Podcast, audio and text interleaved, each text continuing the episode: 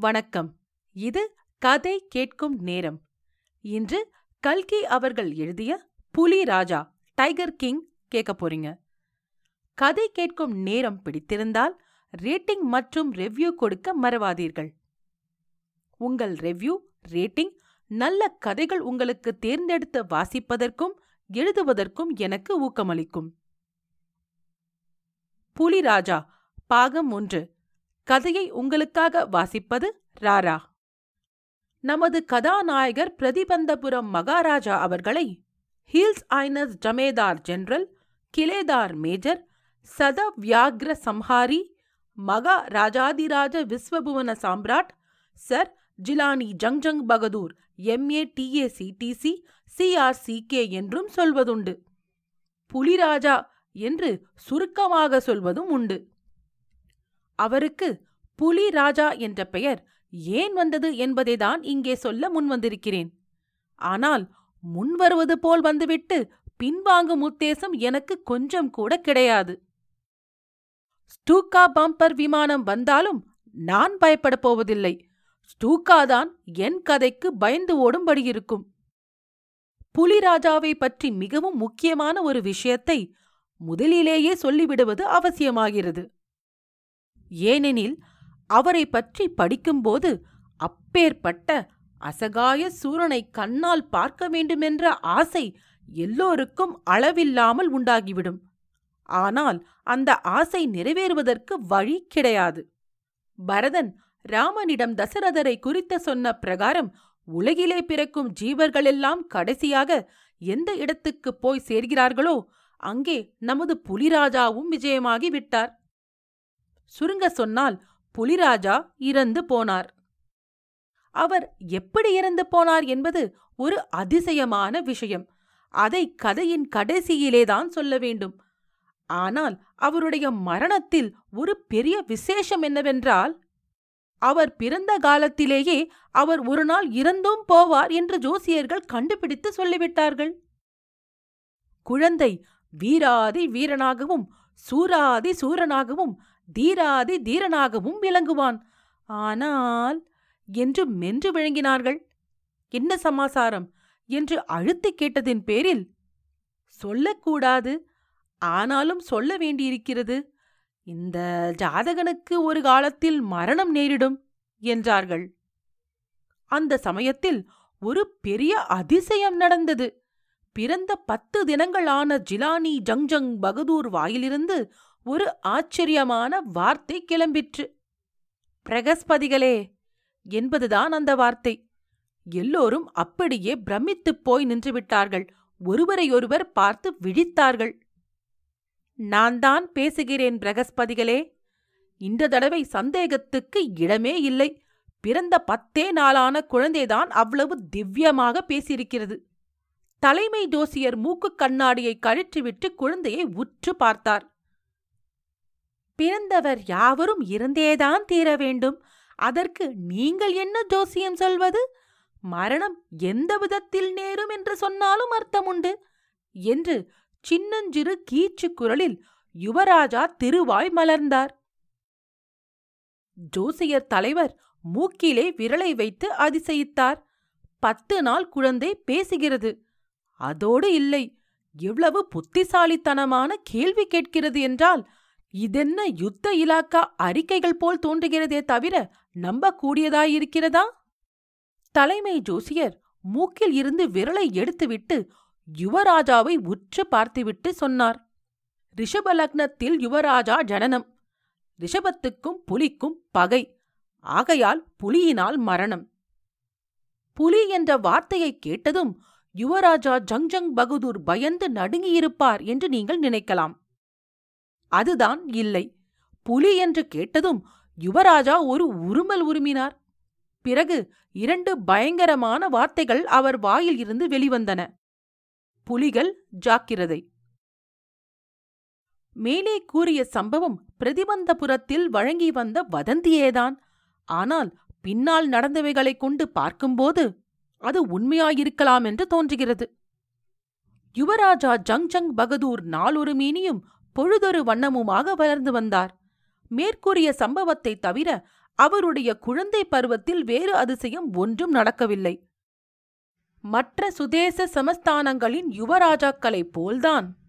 அவரும் இங்கிலீஷ் பசுவின் பாலை குடித்து இங்கிலீஷ் நர்சினால் போஷிக்கப்பட்டு இங்கிலீஷ் உபாத்தியாயரால் இங்கிலீஷ் கற்பிக்கப்பட்டு இங்கிலீஷ் சினிமாக்களை பார்த்து இப்படியாக வளர்ந்து வந்தார்.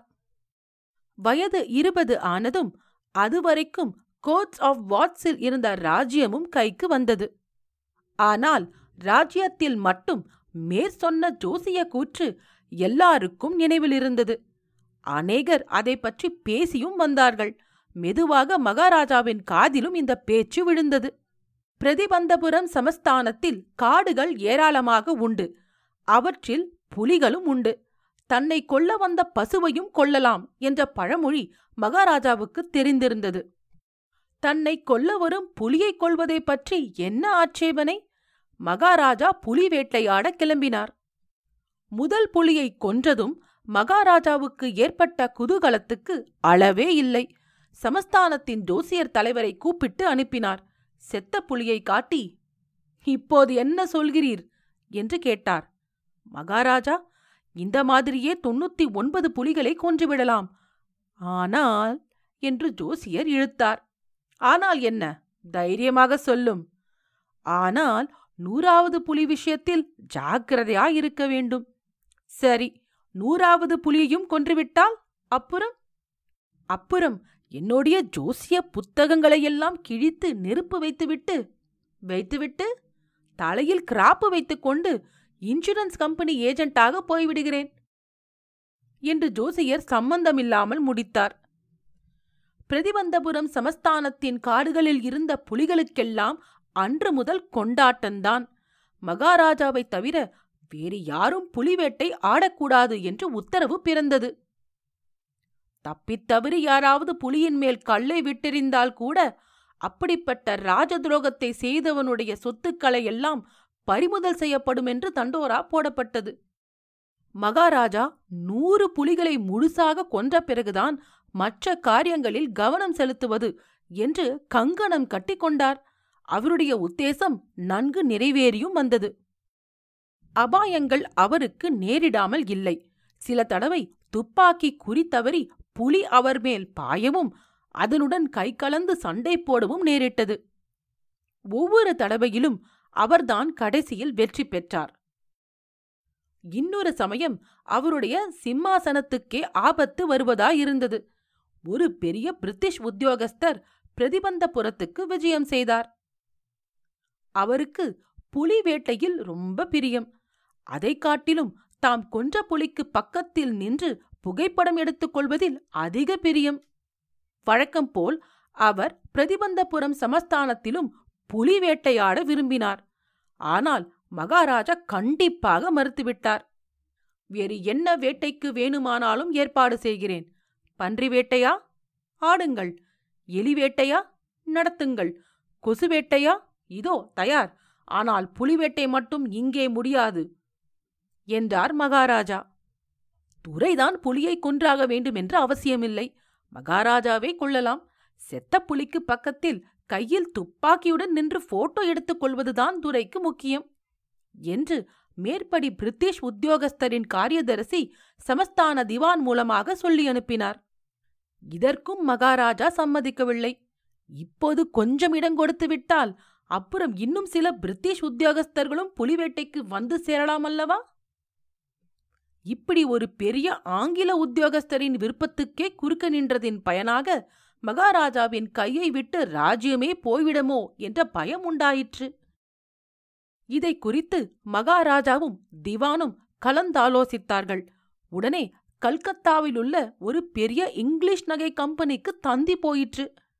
வைர மோதிரங்களில் சில உயர்ந்த மாதிரிகள் அனுப்பி வைக்கவும் என்று. அவ்விதமே வைர மோதிரங்கள் சுமார் ஐம்பது தினசுகள் வந்தன. அவற்றை அப்படியே மகாராஜா மேற்படி பிரிட்டிஷ் உத்தியோகஸ்தரின் தர்ம பத்தினிக்கு அனுப்பி வைத்தார். துரைசாணி அம்மாள் ஏதாவது ஒன்றிரண்டு பொறுக்கிக் கொண்டு பாக்கியை திருப்பி அனுப்பிவிடுவாள் என்று மகாராஜாவும் திவானும் எதிர்பார்த்தார்கள். ஆனால் சற்று நேரத்திற்கெல்லாம் துரைசாணியிடமிருந்து பதில் வந்துவிட்டது. நீங்கள் அனுப்பிய பரிச மோதிரங்களுக்காக மிகவும் வந்தனம். இரண்டு நாளைக்கெல்லாம் நகை கம்பெனியாரிடமிருந்து மூன்று லட்சம் ரூபாய்க்கு பில் வந்தது.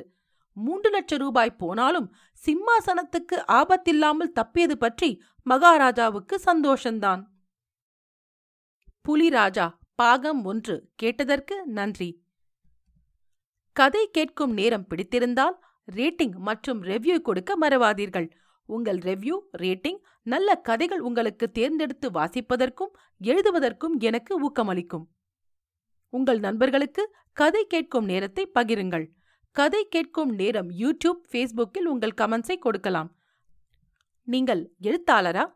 உங்கள் பிரசுரமான சிறுகதைகள் கதை கேட்கும் நேரத்தில் இடம்பெற கதை கேட்கும் நேரம் அட் ஜிமெயில் டாட் காம் என்ற மின்னஞ்சலுக்கு தொடர்பு கொள்ளுங்கள். தேர்ந்தெடுக்கப்பட்ட கதைகள் இங்கு இடம்பெறும். புலிராஜா பாகம் இரண்டில் மீண்டும் சந்திக்கிறேன். நன்றி ராரா.